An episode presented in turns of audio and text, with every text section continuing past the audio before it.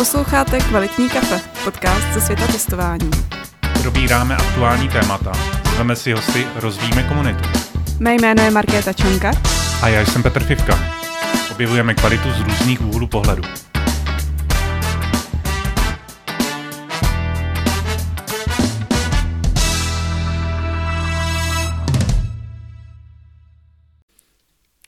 Tak ahoj, my vás tady vítáme u dalšího dílu našeho podcastu Kvalitní kafe, který vzniká pod záštitou eh, testerské komunity Protest.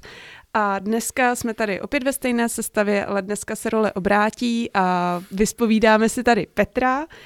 A co bych ještě řekla, asi pojďme začít představením kávy, jako obvykle. A ty jako náš guru máš určitě co k tomu říct. Určitě, taky všechny zdravím. A už jsme to zkoušeli nahrávat jednou, měl jsem totální blackout ohledně kávy, tak teď to snad už nepokazím.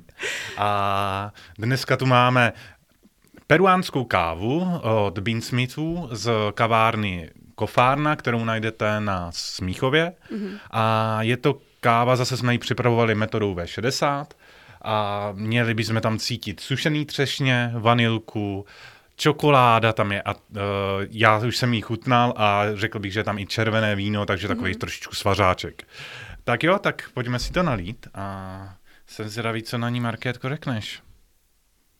Dneska jsem si teda zkoušela tu V60 připravovat sama. Bylo to docela dobrodružství. Připadala jsem si jako za mladých let u sestavy malý chemik. Ale opravdu hrozně, hrozně hezký způsob přípravy kávy, musím říct, oceňuju. Hmm. Já ještě předtím, než ochutnáme, řeknu jednu věc. Minul, v minulém díle jsme říkali, že budeme nahrávat hned potom a jak vidíte, tak jsme jinak oblečení. Takže je 14 dní poté. A takže jako, já dobu byste se nedivili, že se třeba převlíkáme během deseti minut, to určitě ne. Pojďme ani. Ty třešně jsou teda cítit, eh, nebo už, i z aroma, už krásně jako... jako z té vůně.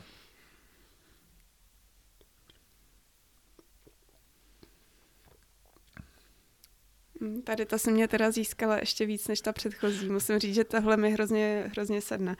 Já jo. miluji třešně, hmm. takže...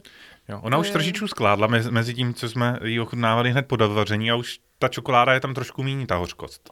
To jo, protože to byla první věc, že jo, když jsem jí ochutnala, hmm. říkám, ty já cítím čokoládu, pak jsme to zkoumali a je tam, no. Ale ty třešně teďka bych řekla potom vychladnutí, hmm. pořád jako teplá, ale když vychladne, jo. tak jsou cítit trošku víc. Přesně, no. Jako ta, ta, ta ovocnost se právě rozvíjí s tou teplotou, čím nižší teplota, tím více je ta káva potom Aha, ovocná. Jasně.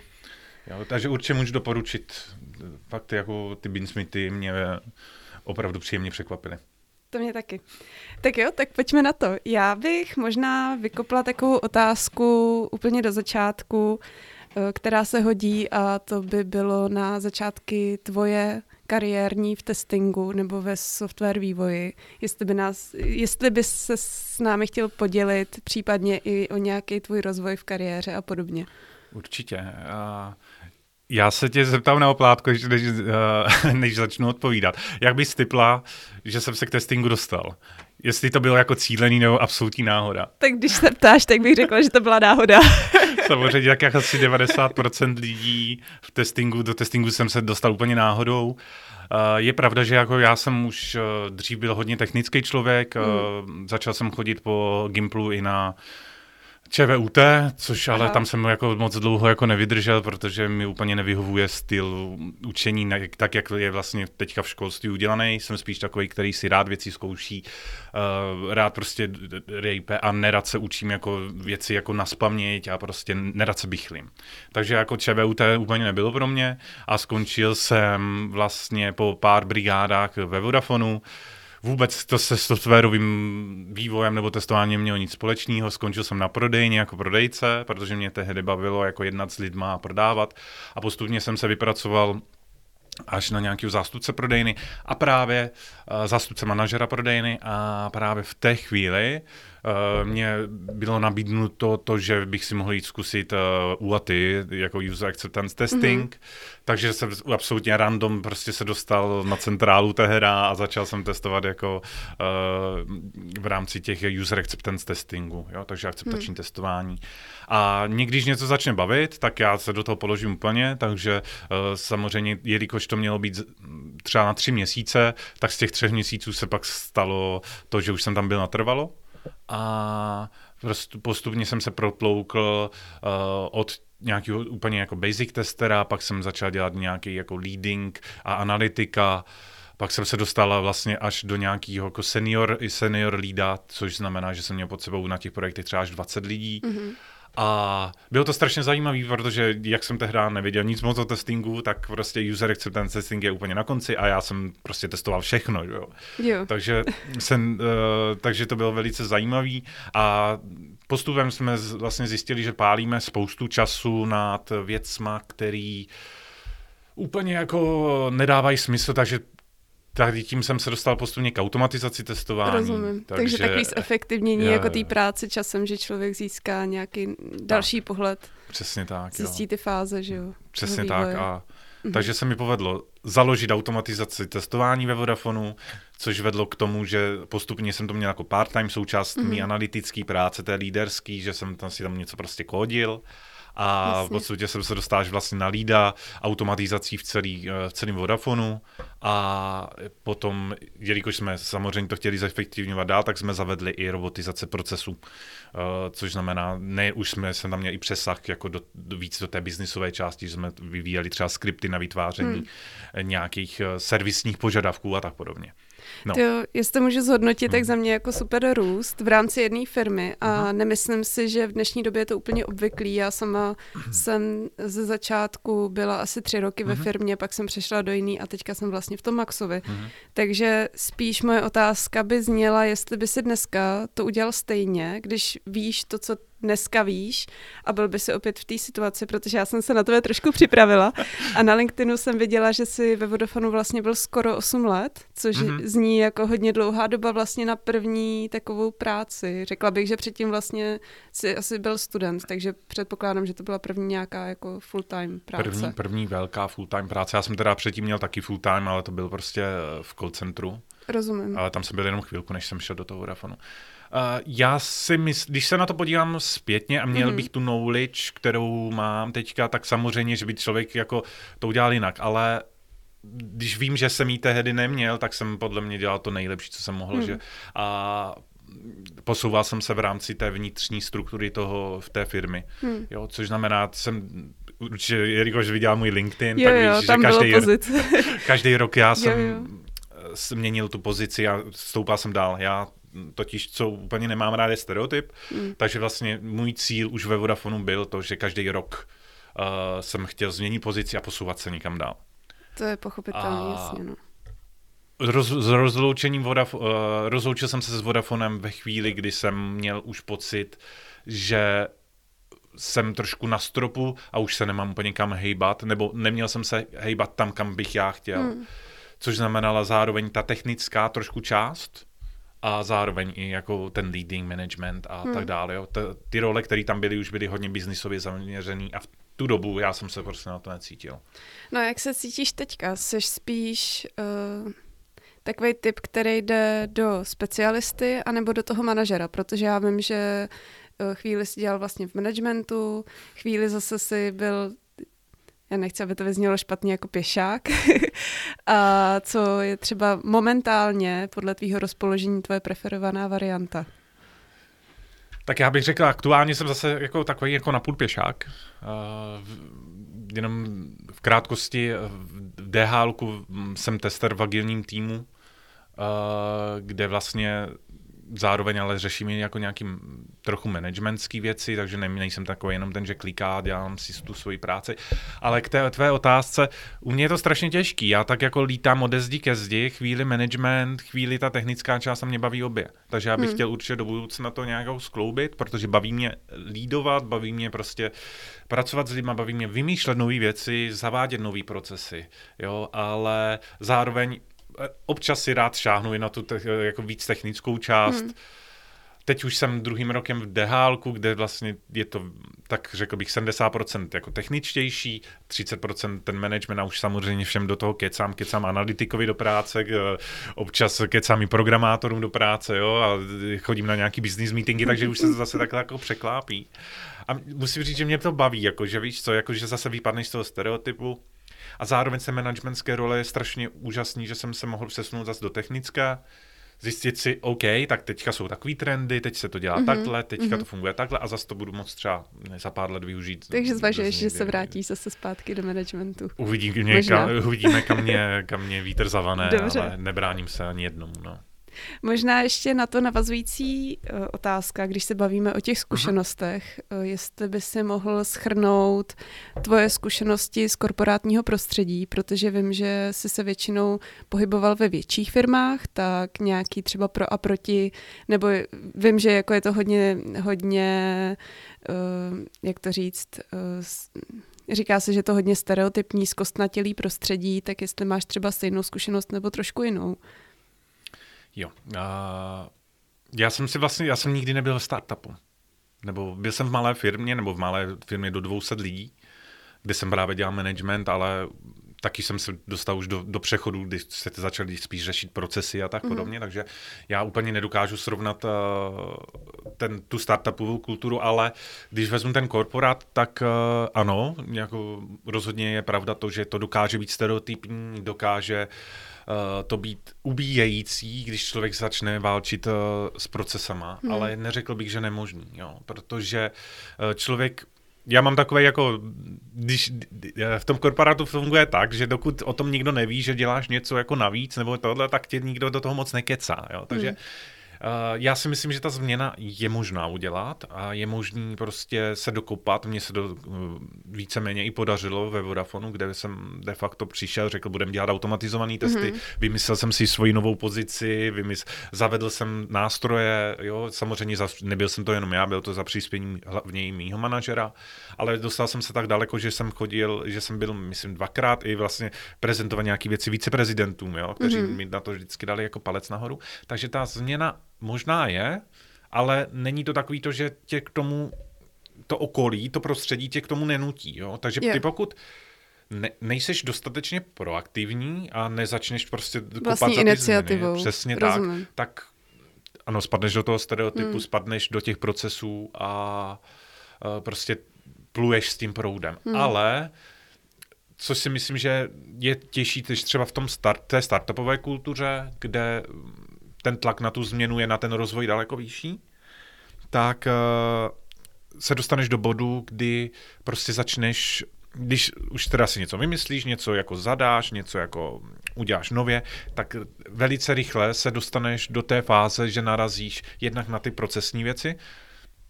Můžu dát příklad eh, ten, že třeba potřebuješ nějaký nástroj, který hmm. třeba stojí 10 dolarů měsíčně nebo ročně, ale už už to znamená, že to jde do financí a ty musíš projít celým tím schválením, celým tím prostě tím procesem, tím procesem který trvá třeba dva měsíce. Hmm. Takže eh, to dopadlo na jednom projektu tak, že jsem si ten nástroj prostě koupil za své peníze hmm. a pak se začal řešit ten proces. Jo. Taky jsem občas takhle k tomu přistoupila a líbilo se mi, co teda ne teď v téhle práci, ale jeden, jeden můj bývalý šéf říkal, lepší se omlouvat, než se ptát v tomhle tak. prostředí. Takže vy si s tím souhlasil, s tím výrokem. Určitě, určitě. Uh, Jsi to ověřilo teda.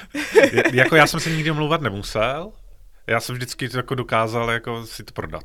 Jo, to jo, no, ale spíš je to uh, náznak toho přístupu, hmm. že že je lepší to potom vysvětlovat, mm-hmm. proč jsme něco udělali tak, jak jsme udělali, než se na to ptát, protože, jak říkáš, ty procesy schvalování bývají dlouhý. Jo. Takže jako ne u těch nejkritičtějších věcí, ale u nějakých maličkostí jsem Určitě. zjistila, že to je takový lepší approach jo. asi.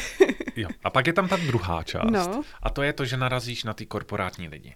Mm-hmm. Dřív nebo později, jakmile, když jednáš třeba s managementem, s tím vysokým a tak podobně, tak ti většinou, nebo aspoň co já jsem měl tu zkušenost, jsou otevření těm změnám, otevřením jako zefektivňování. Jo? To je takový ten, to je takový typ, jo? že pokud chcete něco prodat v korporátu, tak musíte vymyslet strašný savingy, jo? že jo, jo, jo. ušetří to strašně moc peněz a, a bude to strašně efektivní a už ale míň, už méně zmiňuješ to, jaký to bude mít náklady, jo? ale mm. prostě ušetřila.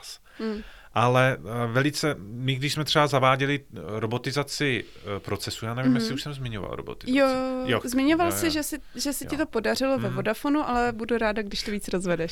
Dobrý. No ale teďka je spíš taková historka, že jak my jsme začali uh, dělat tu robotizaci procesu, tak jsme potřebovali, už jsme nebyli jenom ti testeři, kteří si tam něco prostě plácají na tom svým písečku, a najednou jsme za, úplně totálně spadli do té struktury. Jo? Chtěli jsme zavíct nový nástroj v tom, v té firmě a najednou zjišťuješ, že OK, ale aby se mohl ten nástroj zavíst, tak musíš se začlenit do nějaké struktury, musíš mít to palec nahoru od bezpečnostního mm. týmu, musíš mít nějak architekturu, která zapadne do těch systémů a tak podobně. A v tu chvíli začneš narážet na ty lidi, který přijdeš na ten meeting a řekneš, hele, chtěli bychom dělat tohle a tohle. A jejich automatická odpověď je ne. Jo, prostě, to, ale to bylo, ať to byli analytici, ať to byli prostě sekuritáci a tak mm. podobně. A to už, Jo, prostě oni jdou už na ten meeting, že OK, tady si bys něco vymyslel, tak automaticky jim to zatrhneme. Jsme to ze stolu. Tak. A, hmm. Takže to je ta nejjednodušší odpověď. Takže pak už je to takový trošku ubíjející, že musíš říct, OK, tak jo, takhle to nejde, ale jak by to mohlo jít? A hmm. co je potřeba? A tak podobně. A do, prostě musíš ty lidi dotlačit k tomu, aby prostě vystoupili z té své rutinní práce a začali o tom přemýšlet, což dělají strašně rádi. Hmm. Takže to kolikrát končí tak, že ty za nima chodíš a říkáš, hele, a takhle by to šlo, a takhle by to šlo, a takhle, a co takhle, jo? A když totiž... se dostaneš k tomu, jo, jako, no. že to jde, jo. Na mě to totiž působí, že v tom korporátu je zároveň prostor pro juniorní lidi, mm. který jsou plný energie a je tam jakoby střed takových dvou skupin lidí, že jsou to ty junioři, kteří vlastně se chtějí učit a chtějí všechno měnit. A pak jsou tam ty lidi, kteří mají rádi to pohodlíčko. A že taková ta střední vrstva tam hodně chybí. A proto často si myslím, že spousta lidí se potom rozhodne odejít a rozvíjet se jinde třeba v další firmě, protože uh-huh. narazí už na nějaký strop. Určitě uh, to tak může být. Uh, ono, ono jde o to prostředí, jo? takže hmm. ono tě ta firma postupně semele a sebere ti tu, pokud se hodně nebráníš, tak ti sebere tu energii a ty hmm. spadneš do, té, do toho jako OK, tak já tady pluju v tom proudu a hlavně ať ne, moc neupoutávat pozornost, že jo, protože hmm. když upoutáš pozornost, tak dostaneš práci, že jo, protože v korporátu neexistuje něco jako, že bys někdy měla nedostatek práce. Hmm. Jo, takže pak spousta těch lidí právě si projde nějakým tím vyhořením a potom vyhoření řekne, no tak co, no, tak jako se nezblázním. Jo. Zjist, hmm. takový, to, to, takový to prozření, OK, já jsem tak malinký člověk v té firmě, nic ne, nedokážu změnit a pak ten mindset se právě podle mě směřuje do toho, ale OK, tak udělám to, co po mně chtějí a tak pro, proaktivita už hmm. padá, protože hodně lidí jako se to vrátí jak bumerang v tom korporátu. No. Chápu. No, a možná na to ještě navazující otázka, Aha. který jsme se právě už trošičku dotkli a je to maličko otočení listu, mm. ale udělám si takový oslý můstek, protože ty jsi mluvil o automatizaci mm. a tak by mě zajímal tvůj názor třeba ve zkratce na manuální testy versus na automatické testy. Co upřednostňuješ? Jestli jsi vyloženě zastánce třeba automatů? Já si myslím, že v tomhle jako není dobrý mít uh, extrémní názor, tak jako v ničem, jo? buď jedno hmm. nebo druhý. Já si myslím, že oboje je potřeba. I když dřív jsem měl spíš názor, že všechno se dá zautomatizovat, ale dneska po těch zkušenostech, který, který mám, bych řekl, že uh, je opravdu uh, potřeba najít správný balans, protože ty nástroje dneska nejsou až na takové úrovni, aby prostě dokázali nahradit testera. Hmm. Jo, a teďka přemýšlím, kde začít. Když si to vezmeme, tak zatím nemáme ani AI, ani nic takového, co by nahradilo třeba uh, v grafický, uh, v, ček, uh, v testech, který testují grafický rozhraní. Jo. Hmm. Nebo je to strašně neefektivní a v tom je ten tester skvělý. Že prostě se podívá na tu stránku a prostě v tu chvíli ti běží x procesů v hlavě a vidíš tam tadyhle je něco špatně posunutý, tadyhle ten grafický prvek nesedí a tak podobně. A to ten automat, pokud mu to neřekneš, neudělá. Hmm. Takže tady v tomhle tom Jednak tady v těchto, jako, já jsem to říkal tak, že jakmile nad, musíš přemýšlet, co budeš dělat, tak to není vhodný pro automatizaci. Hmm. Jo, takže v tomhle je to skvělý. A pak čem je tester nenahraditelný, tak je v té analýze. Což znamená hmm. podívat se na to a říct, hele, OK, teďka můžu dělat takovýhle testy, tady tyhle dávají smysl, nedávají smysl a tak dále. To je můj oblíbený téma. Já se v tom hrozně vyžívám, hrozně tady to baví a. řešit i v práci. A možná, eh, když bych se tě zeptala, ty jsi to trošku nakousnul, hmm. jaká je podle tebe role testra třeba v budoucnosti oproti nynějšku?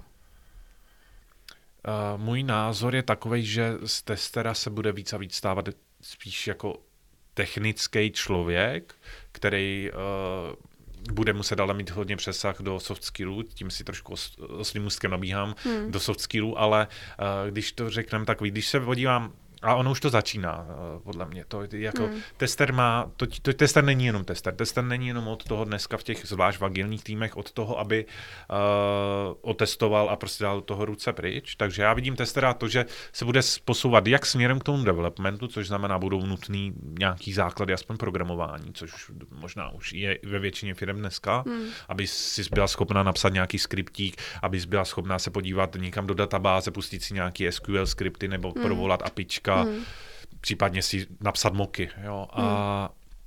Takže to je ta jedna část, ale druhá část, která je neskutečně důležitá a moc se podle mě neděje, je ta propojovací, uh, propojovací funkce toho testera v tom týmu, protože ten tester většinou má přesah jak do té technické části, že ví o tom, jak třeba ta aplikace funguje, ale zároveň má přesah do těch soft skillů, takže musí komunikovat, musí si vykomunikovat spoustu věcí a to funguje taková hezká propojovací jednotka, třeba na meetingách, kde sedí čistě biznisoví lidi, produktoví manažeři, uh, projektáci a zároveň ten vývojář. Jo. Hmm. A když se na to podíváš, tak většinou ten vývojář mluví jiným jazykem, než mluví ti biznisáci. Jo. Uh, takže si nerozumí navzájem. A pak to vypadá to, že prostě vývojář tam sedí, hmm. zašmu, jako neví, co jim má říct a biznis říká, hele, tak jako půjde to nebo nepůjde to, jo. A to vzniká hodně to. A ten tester je tam v tu chvíli jako takový jako překlad překladatel, jo? že dokáže chápat obě dvě ty strany. A Takový dokáže vyslanec, no. diplomat jo. možná.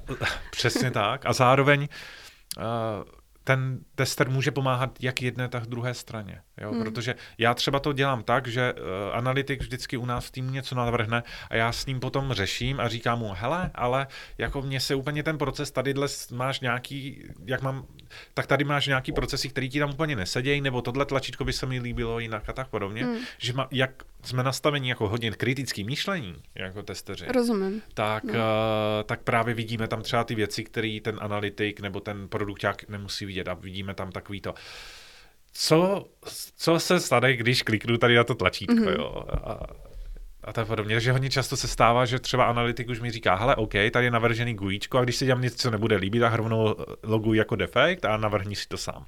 Mm. Jo. To samý třeba s projektákem, jo. Nějaký řízení rizik a tak podobně. V tom si myslím, že jako tester jako taky docela jako dobrý, zvlášť z těch technických stránek, jo. Hmm. No, jak jsi říkal, sám jsi si na to naběh. Mě by zajímal, děkuju, je hmm. výborný, to kafe hrozně mi chutná. Uh, mě by zajímalo, jestli by si mohl vyjmenovat nějaký set skillů, který by měl podle tebe mít ideální tester. Wow. Nebo uh... jako nějak naťuknout, co, co si myslíš, že je nezbytný pro tu práci. Já bych v první řadě asi řekl, že testing, tak jako každá práce, není pro každýho.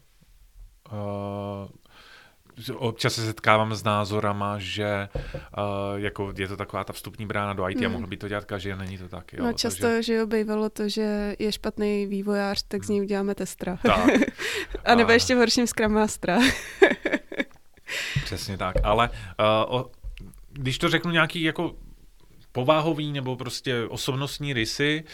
To uh, jsem přesně měla na mysli. tak pro testera se jako čím větší rýpal v normálním životě je ten hmm. člověk, tak tím více mu bude líbit v testingu. Jo. Hmm. Uh, určitě, takže tohleto mít jako smysl pro detail, pokud člověk chce dělat jako akceptační systémový testování jako v, v grafickém prostředí, tak určitě nutný. Jo. Zase, hmm. pokud budeš se zaměříš spíš, a to je ta moje korporátní, že to dělím, ale pokud jako je to spíš jako automatizační, nebo chceš dělat test automatizaci, nebo prostě testovat APIčka, testovat backendy, hmm. tak pak už to rejpalství a takový moc, eh, moc jako nemusíš mít. A, Rozumím. A co je potřeba se připravit, určitě. Eh, předtím, než půjdu dělat testera, tak je se připravit na to, že ta moje práce není, nemá pozitivní výsledek.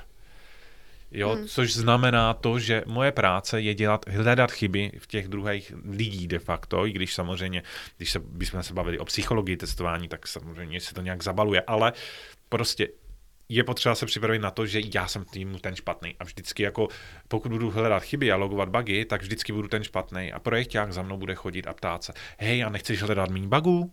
Jo, a co kdyby se jako tady třeba tohle jako trošku to jo, mm, pozadil. Mm, a, rozumím. Jo, protože vývojář vyvine něco, on má produktivní práci, on tvoří produkt. My jako testeři to až tolik nemáme. Můžeme vytvořit automatizační skripty, jo? Takže, ale my, ve, my vlastně, i když ta naše práce je ohromně kreativní, tak za náma ten výsledek na první pohled není vidět, i když je neskutečně důležitá. Rozumím, práce. tak vývojář programuje, prostě naprogramuje nějaký web.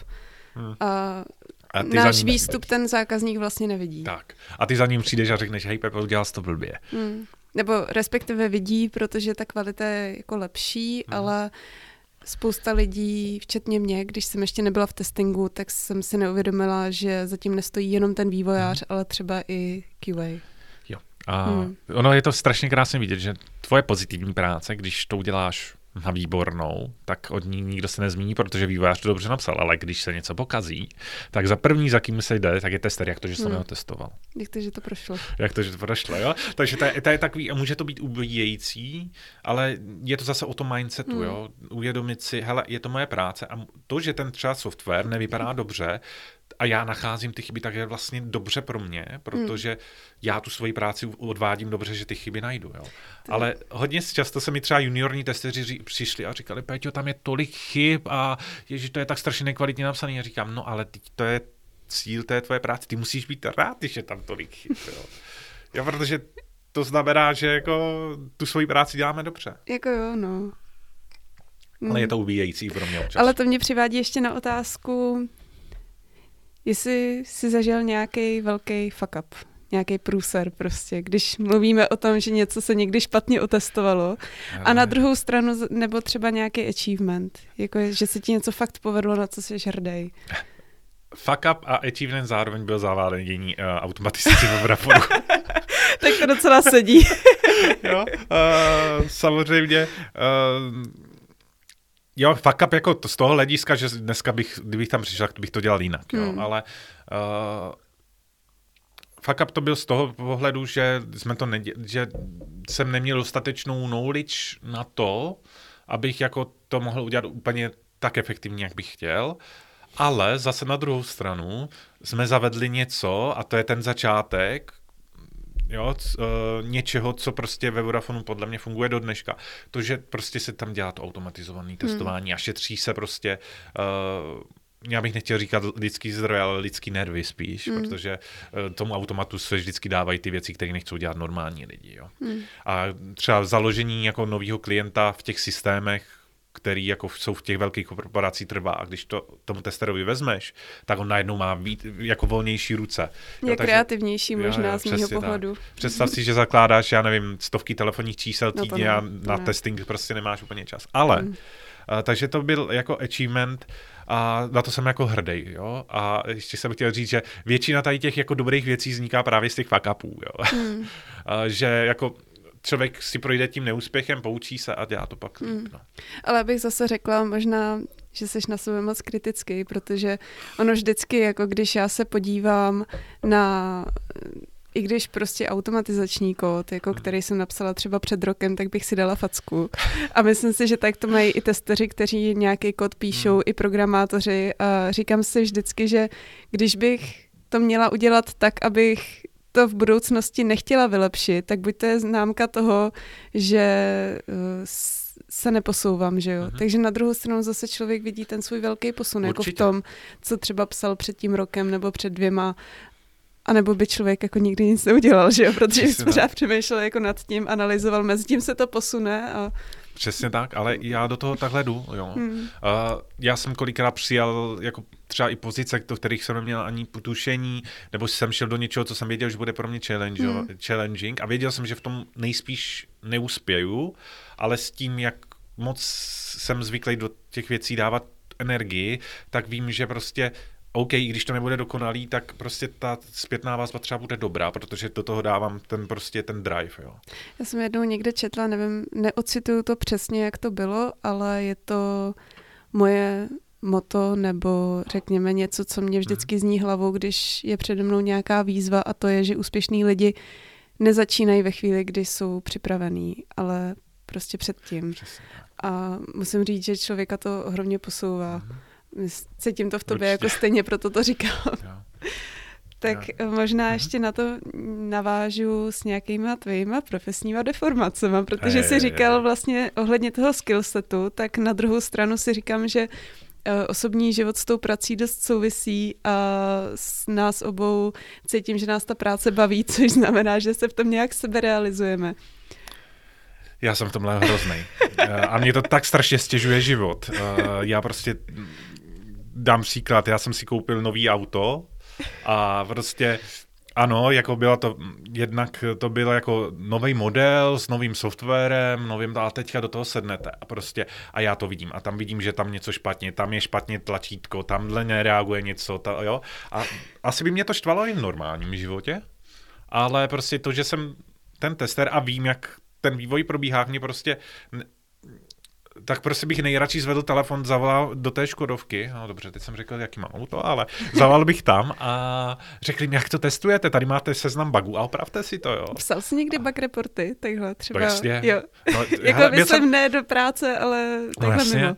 Přišel jsem, to bylo strašně vtipný, já jsem přišel do toho servisu a říkám, hele, jako nemám nic tady, jako že by mi nejelo to auto nebo tak, ale tady mám asi 20 bugů. A říkám, a já vám to radši pošlu e-mailem, jo? A přesně jsem to psal tehdy a tehdy se stalo to a to a dělalo to tohle. Není, je to možné reprodukovat? Jak je to možné reprodukovat, jo? Takže v tom servisu vždycky máš A4, kde máš takovou jako kolonku na, eh, na výpis těch závad, jo? A u něj museli přidávat dvě A4 toho mýho textu, to a odpověděli mi, no dobře, tak jo, tak tohle, se pro, tohle, tohle víme, tohle nevíme, tohle, tohle potřebujeme jako nějak ještě jako určit a tak podobně. To je skvělý. A no skvělý, no, ale je teďka rok poté a hmm. většina těch chyb v tom autě stále je, no. A třeba by mě strašně lákalo jít tam a jít tím pomoct s tím to prostě nějak jako stabilizovat, hmm. jo. Když já jsem vlastně měl nabídku práce, jako teda nakonec to neklaplo, ale uh, do Digiteku, jako do mhm. Škodovky mm-hmm. a tam to neklaplo kvůli jako tomu, že já úplně nejsem, a to je zase oslý mustek jinam, ale já úplně ne, už nechci jako být jako zaměstnanec. Hmm. No, možná, když si udělal ten oslý můstek, mohl by si srovnat, uh, pracoval jsi někdy na HPP? Uh-huh. Mhm. A teďka předpokládám, seš na IČO, že? Hmm. Jestli si to pamatuju správně. Jo, jo, jo, jo. Mohl by si srovnat, kromě teda daní, Hele, ty, ty rozdíly, protože určitě. Eh, třeba já jsem vždycky byla na HPP, takže by mě hrozně hmm. zajímala ta zkušenost z druhé strany mostu. Hele, uh, já, to, já to budu mít asi teďka trošičku delší, protože uh, je tam spousta věcí, která jako je, je potřeba vzít v úvahu, jo, mm. a hmm. asi načnu i další téma, který tam máme, ale uh, jde o to, že ty, když nastoupíš někam do firmy, jako HPP, tak uh, a zvlášť jako junior, tak uh, ta firma, jelikož tě vzdělává a podobně, dává do tebe investice a ti dá malý plat. Hmm. A. Jako HPP.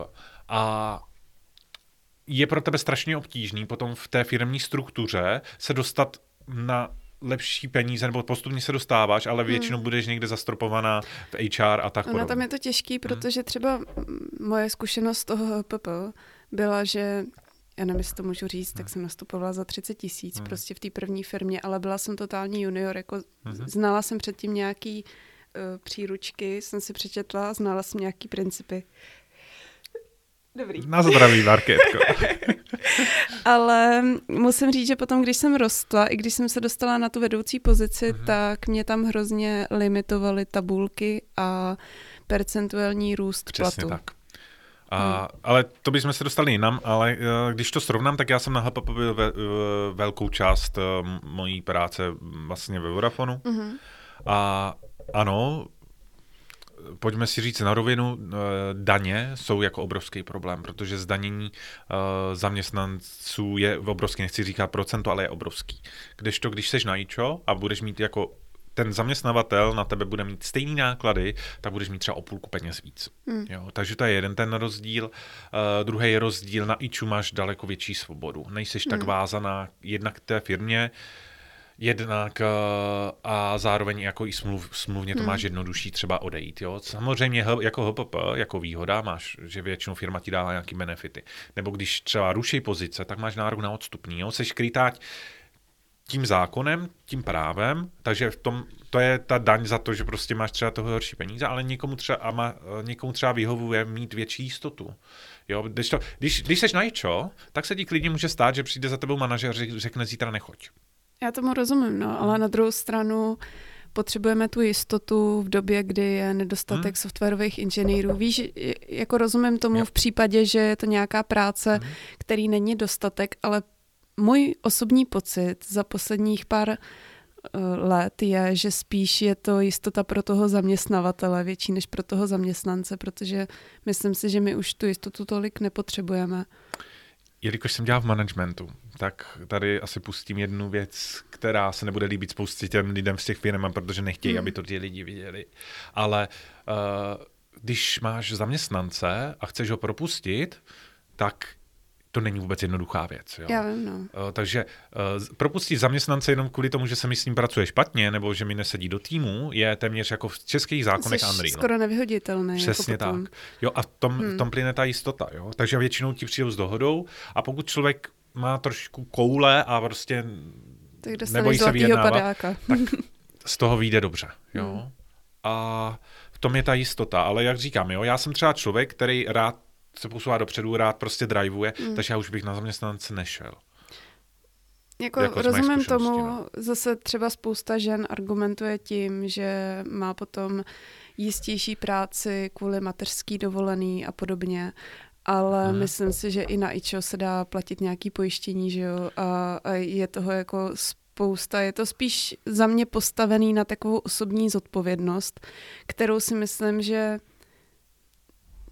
já bych nechtěla nikoho urazit, ale já mám dojem, že v Čechách prostě jsme hrozný komouši.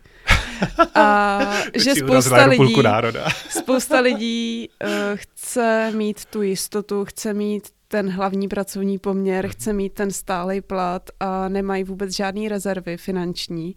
A myslím si, že uh, se to hodně projevilo třeba i teď za té koronavirové krize. Mm-hmm kdy vlastně spousta lidí se dostala do finančních problémů, protože neměli našetřený prostě nic. To je pravda. A jdou jako nadřeň s hypotékama. A to už je jako jiný téma, ale, ale hodně to s tím jako souvisí. Mhm.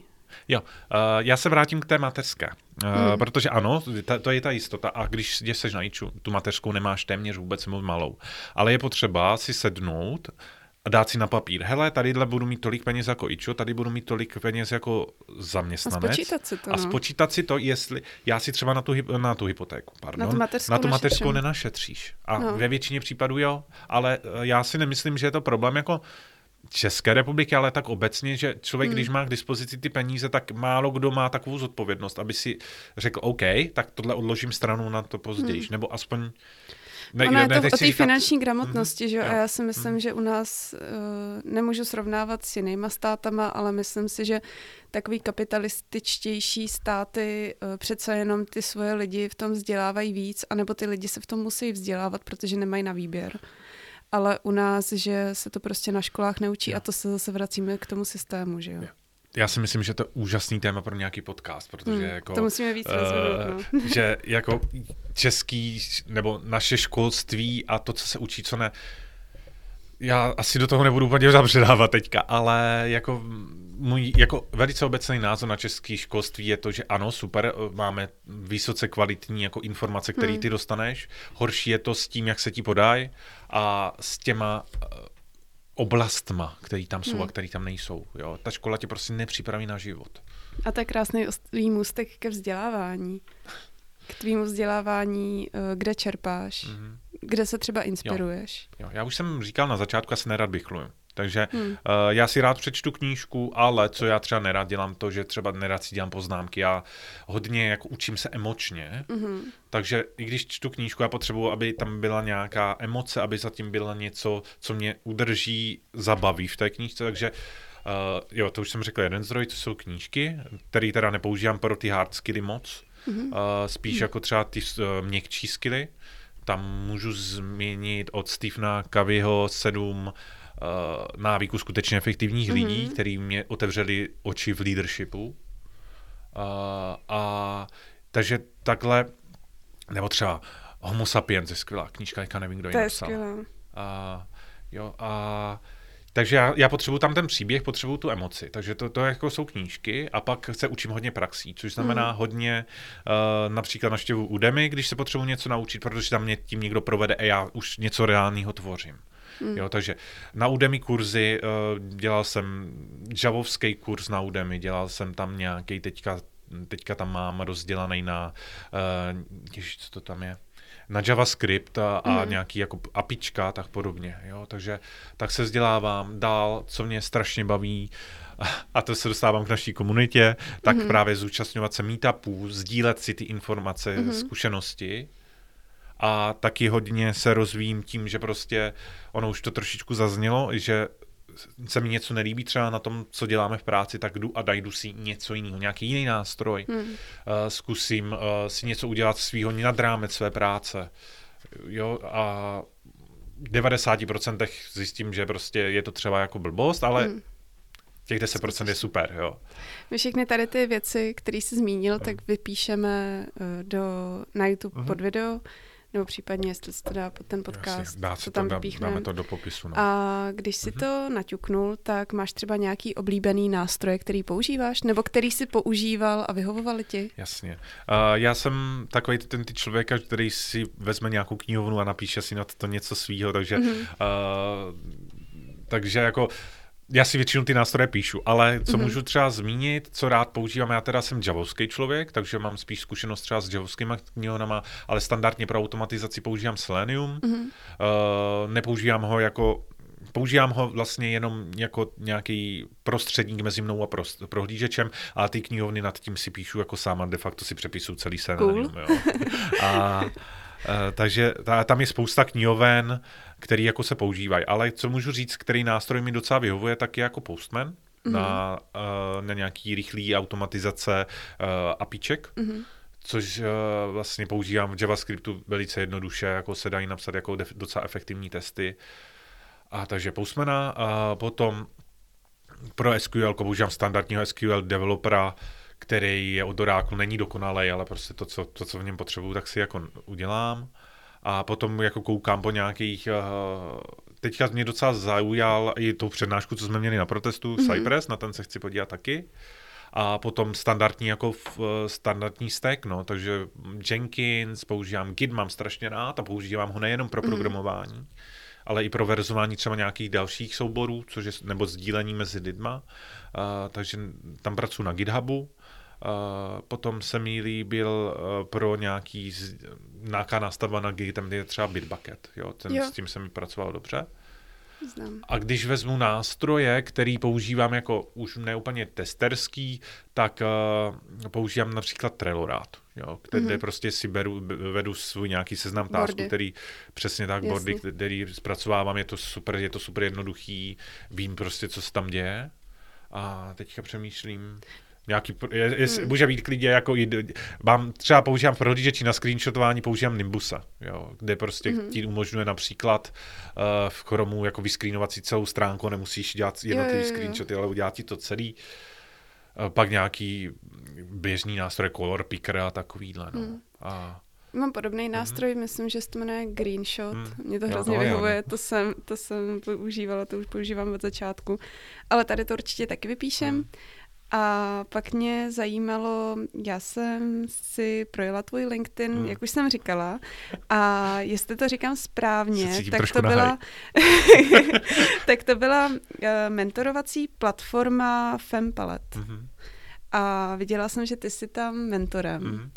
Můžeš nám o tom říct víc, trošku jo. nám to představit? Já jsem to totiž slyšela poprvé a hrozně by mě zajímalo, uh, na jakých Jasně. principech to funguje, pro Určitě. koho to je. Uh, já jsem se do Fempalet přidal v loni a, a vlastně je to platforma, která je pro dívky a ženy a pomáhá jim právě s, s, s nějakýma pozicemi v IT, v rozvoji, mentory, ať už jako mentoringem nebo coachingem, to je vlastně na každém tom mentorovi jak si, mm-hmm. a mentýmu, který si to zvolí a je to právě proto, aby pomáhal těm ženám v tom průmyslu, zvlášť v IT, ale je tam mm. i leadership například, se Aha. rozvíjet dál. Uh, což je jako mě strašně, je strašně super, protože eh, za mě třeba pro pro vás jako ženy je podle mě strašně těžký se vrátit třeba po mateřské do práce. A v hmm. tomhle je prostě ten Fembalec super, eh, že pomáhá tady těm lidem. Není to teda neziskovka, je to placený. Mm-hmm. A A tak no, a líbí se mi to úplně stejně třeba jako Čekýtas a já jenom jedna informace ode mě, já už jsem si prošel nějakýma kurzama a tak podobně, ale mentýho jsem díky právě koroně ještě neměl. Teďka mm. právě nově uh, budu mít jako mentýho uh, a uh, budeme se asi vidět někdy v nadcházejících týdnech, takže vlastně teďka teprve do toho. Tak držím palce, to zní, uh, jako zní to skvěle. A uh, ještě možná doplňující otázka, takže je to i pro lidi, kteří už nějaké zkušenosti mají, nebo je to uh, jenom pro juniory? Jo. Určitě. Ty, uh, vlastně ten Fembalet má spoustu me- typů mentorů mm-hmm. a když ty se registruješ, tak právě vyplněš, koho chceš učit. Jestli chceš Rozumím. spíš jako Niora nebo prostě Mediora, takže můžeš, mm-hmm. můžeš uh, pokud je tam ten mentor, tak klidně to může být nějaký seniorní člověk, který potřebuje třeba pomoc třeba v nějakých soft skillech nebo naopak mm-hmm. v mhm. nějakých technických skillech. Já už se hrozně těším, až se na, s náma podělíš o nějaké zkušenosti, jak to probíhalo a yeah. až si to zažiješ. Yeah. No, možná uh, teďka navážu na to, protože vím, že se účastníš nebo pomáháš vlastně s protestem, tady s mentoringem, mm.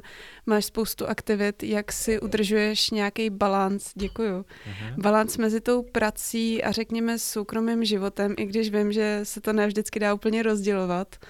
Je, vím, že jsi sportovec velký. No, velký. Snažím se. To pořád děláš něco. Tak mm. jak je, rád cestuješ? Uh, já začnu zase asi v historii. Já jsem mm-hmm. asi do svých 27 let eh, prostě byl strašně workoholik. Jo, což znamená, uh, ono to padlo až de facto, až když jsem odešel z Vodafonu, což mi hodně otevřelo oči, mm-hmm. ale netrávil jsem, vlastně já jsem do té doby, od, zhruba od svých 20 do těch 27, neměl žádný osobní život. A prostě uh, Jo, je strašně super být v práci a být úžasnou kariéru a být dělat to, co tě baví. Dělat, dělat hmm. co tě baví, ale najednou zjistíš, hej, OK, mě bude 30 a prostě není žádná hmm. životní partnerka, není nic a prostě a ten osobní život. Takže jsem se na, jsem poslední jako tři roky probíhám nějakou transformací, kterou eh, jsem se prostě donutil rozdělit práci a osobní život, což znamená, já jsem strašně proaktivní, strašně rád, uh, vymýšlím nové věci i v té práci a budu dělat jako prostě na 110%, ale prostě musel jsem si tam dát ty hranice, že prostě padne pátá hodina od večer a já prostě se odpojuju. Nemám, teďka teda nově mám jako i komunikátor jako v telefonu, ale mám vyplý notifikace, jo, takže já se prostě, pro mě to skončí, já v pět večer skončím a pak začíná můj osobní jako život. A jelikož se chci rozvíjet, tak většinou třeba jdu ven nebo jdu si zasportovat. Mám tam nějaký svůj osobní plán, jako že třeba hraju na, na piano, takže chci hrát aspoň půl hoďku mm-hmm. denně. Jo, a najednou prostě si to naplánuju, ten svůj jak svůj pracovní den, tak svůj osobní den a najednou prostě koukám, že v pět večer skončím, najednou je deset večer a já bych chtěl dělat ještě spoustu dalších věcí a dostat to čas A jo. možná v návaznosti na tohle vyhovuje ti víc home office nebo práce v kanceláři nebo kombinace? A proč? Vždycky jsem si myslel, že se mi doma bude pracovat dobře. Uh, mm. Ono to se zní prac... jako kdyby ne. ono, jako není to, hele, já bych řekl, že tak jako všechno v životě, není to černobílý, jo, mm. ale prostě já vím a vidím to, že prostě doma jsem méně efektivní než v práci. Protože tolik rozptýlení, který já doma mám, jo, to, jako nikdy jsem tolik neumýval nádobí, já to mám myčku, jo, a mm. nebo to a rozptylujeme. Hodně věcí mě doma rozptyluje, takže jo, je to super v tom, že prostě si uděláš nějaké věci přes mm. den, ale s tou efektivitou já jsem radši v ofisu. Uh, což znamená jako do budoucna bych to chtěl asi zkombinovat, no. Hmm. Uh, že jako donutím se i v doma pracovat, ale z toho pracovního života se nám necítím tak komfortně Aha. jako v tom ofisu, takže ano, tak jako já bych řekl tak půl na půl, no. Jo, home office je super v tom, že prostě já mám teďka práci, kde se můžu zvednout na měsíc odjet někam úplně jiná, protože hmm. vlastně hmm jelikož pracuji pro obrovskou nadnárodní společnost, tak vlastně jednáme s Američanama, jednáme s Malajzicama a tak podobně, takže ono je jedno, na které části světa hmm. seš. Akorát ta komunikace tady s tím pražským týmem, to je takový to. Ale můžu třeba jet na, na měsíc na Kanáry a když nikomu nic neřeknu, tak to nikdo ani nebude vědět. to zní jako ideální. Hmm. Ideální stav. Eh, my se pomalu blížíme jedné hodině. A mě by ale ještě zajímalo, alespoň na závěr, jakou by si dal ra- radu právě začínajícím testerům? Začínající tester to má strašně těžký. protože on může být dobrý, jak chce, ale nemá to v tom CVčku. Takže uh, já doporučuji úplně pro někoho, kdo testera v životě nedělá, neví, o co jde, vzít si prostě na tvrdáka syllabus IST kubíčka, naučit se aspoň pojmy. Hmm. Jo, v tom je to IST kubíčko super, že prostě člověk se naučí, co je to test, jaký jsou vývojové fáze v tom softwaru, uh, ví, o čem se, když přijde do té společnosti na ten pohovor, tak bude vědět, o čem se baví. Hmm. Takže to, to je určitě podle mě dneska, pokud fakt chce někdo fakt rovnou na třeba zajímavě placenou testerskou pozici, tak by měl mít minimálně tohle.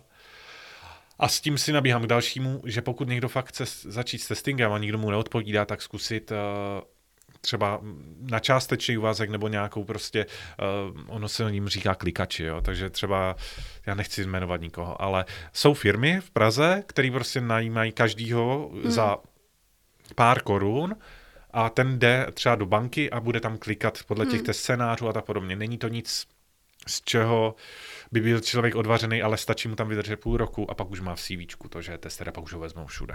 Jasně. No. Takže klidně se nebát jít do té práce s tím, že prostě budu brát méně peněz, ale nevázat se na to a za půl roku hmm. prostě Brát si to, to jako nějaký rozvoj svůj ještě. Takže určitě. Rozumím. Takže, jo, protože tester, když začíná, podle mě nejsou důležitý skily. Hmm. Tam stačí vidět, že máš ten vhled, že máš to, to kritické myšlení, to chuť a že, že vidíš to chybu. Je špatný, pokud se někdo podívá na aplikaci, která je úplně rozbitá, nic tam nevidí. Hmm. Jo? Je, a, a to, to je to o tom mindsetu, se můžeme co jsme bavit se, o té vhodnosti té práce. Přesně. Že jo? A potom ještě druhá rada, protože ty jsi se v managementu pohyboval hodně a mhm. budeš asi pohybovat. Tak jakou by si dal radu čerstvým manažerům? Co jsi, takovou jako radu, kterou by si vypíchnul z těch svých zkušeností? Co by ti pomohlo, kdyby jsi byl na svý první manažerský pozici a někdo by ti to řekl? Dvě věci. Uh, mm-hmm. Ta důležitější jsou měkký skilly, soft skills, umění jednat. Uh, nedoporučoval bych, doporučoval bych přečíst tu knížku, kterou jsem říkal. A pokud si nejsem jistý, že znám sám sebe a vím, jak jednám, vím, jak jednám v kritických situacích, bych nedoporučoval jít na management. Nejdřív mm. se naučit vnímat sám sebe, vnímat, jak prostě se chovám, jak se vyjadřu a tak podobně, prostě jít do nějakého toho prostě sebepoznávání a pak když znám dobře sám sebe, můžu začít poznávat ostatní. To je ta jedna rada, prostě soft skills, soft skills, soft skills. A druhá rada je, aha, teď mám blackout. Druhá rada, ha. A teď mě to úplně vypadlo. Já jako to, to, to radši přiznám, než abych tady vypadal, že to. Uh, já si vzpomenu. A tak to nevadí, když tak si můžeme říct příště. Soft skills, byly to soft skills a Jo, urči, jo, mikromanagement. Uh, zlatý pravidlo, mikromanagement nefunguje. Přidělování práce nefunguje. Hmm. Prostě stra, uh, je potřeba investovat čas na to, aby si ten člověk uvědomil, co a jednak poznal ty, ten svůj tým a jednak si uvědomil, co ten tým motivuje. Hmm. Protože jakmile ten tým bude namotivovaný a budou ti lidi rádi chodit do práce, tak nepotřebuji vůbec řídit jejich práci. Hmm. Jo? To je svatá pravda. A to je vlastně manage, uh, manage, uh, managing versus jako leadership. Já jedu tu leadership uh, cestu. cestu no. Jako je možné, že ty lidi nenamotivuješ, ale prostě aspoň se o to pokusit. Hmm. A podle mě je to častý takový jako nešvar těch nových lidí, že prostě si řeknou, tak a teď to budu mít pod kontrolou. Ale hmm. jakmile někoho chytneš pod kontrolou a budeš mu stát za zadkem, tak jelikož já jsem si tím prošel, jakože na těch různých pozicích, když jsem dělal ty technické a tu i ty, hmm. tak jako víš, že tohle jako není cesta. Ty to uděláš, ale jako nevede co, je tam, co je tam ten benefit té tvé hmm. práce? Ne, jako naprosto souhlasím, dává to hmm. smysl a to, jako, to je určitě užitečná rada. Jo. Tak jo. jo. Já, já to ještě doplním, že jako no. to nutkání tam podle mě má spousta lidí, kteří si právě neprošli tím leadershipem. On že mají, mají určitou... že jo, hlavně když to dělá. Přesně, a hlavně si říkáš, že já mám zodpovědnost, tak já Přesně. musím vědět, co se v tom týmu Přesně. děje. Ale tím, že tohle začneš dělat, tak tomu spíš celému škodíš, než... Hmm. Než aby si ty lidi nějak posílil a dal jim tu důvěru, no. Přesně tak. To tak. No Petře, tyjo, děkuju. Děkuju za všechny ty zajímavé témata a za, ty, za zajímavý rozhovor. Mm-hmm. Bylo to hrozně příjemný se tady bavit. Díky. A já bych ještě možná teďka otevřela, co bychom tak plánovali do budoucna. Protože i teďka jsme tady nakousli spoustu zajímavých topiků na příště. A co, co vlastně plánujeme dělat dál. Já bych určitě se třeba v jednom z následujících podcastů ráda zaměřila na to IČO versus HPP mm-hmm. a třeba korporát versus menší, menší mm-hmm. firma. A budeme moc rádi, když nám na našich sociálních sítích uh, dáte vědět, co by vás třeba zajímalo za témata, nebo koho bychom si tak měli pozvat, protože už Určitě. budeme postupně i zvát uh, různé hosty z různých oblastí. Určitě. Eh, já bych doplnil vlastně, že teďka jsme udělali dva první díly, kde, bychom, kde jsme si zkoušeli to rozhovorování a zároveň jako přemýšlíme o tom, že přidáme ještě jeden formát, kratší právě na nějaký určitý téma, kdy prostě my ano. s Marketkou tady budeme právě třeba řešit to IČO versus HPP, nebo prostě otázku prostě světa, smyslu a tak dál. Že? A takže bychom chtěli právě tady ty dva formáty, protože určitě víme, že eh, nebo je Myslíme spousta si. toho, je, víme, že, že je spousta věcí, které se dají řešit a i ten smysl, který dle mě jako, nebo proč tohle děláme, tak je právě pomoct té komunitě se dá nějak dohromady, protože aspoň já nevím, jak ty, Marketko, ale já to vnímám jako hodně roztříštěný. Teďka tu testerskou komunitu jako Určitě, v České no. republice. I tou ne, současnou situací asi. Hmm. Hmm. Hmm. Tak jo, tak my vám každopádně moc děkujeme za poslech. Budeme se na vás těšit příště u dalšího dílu a mějte se krásně. Mějte se. Ahoj. Ahoj.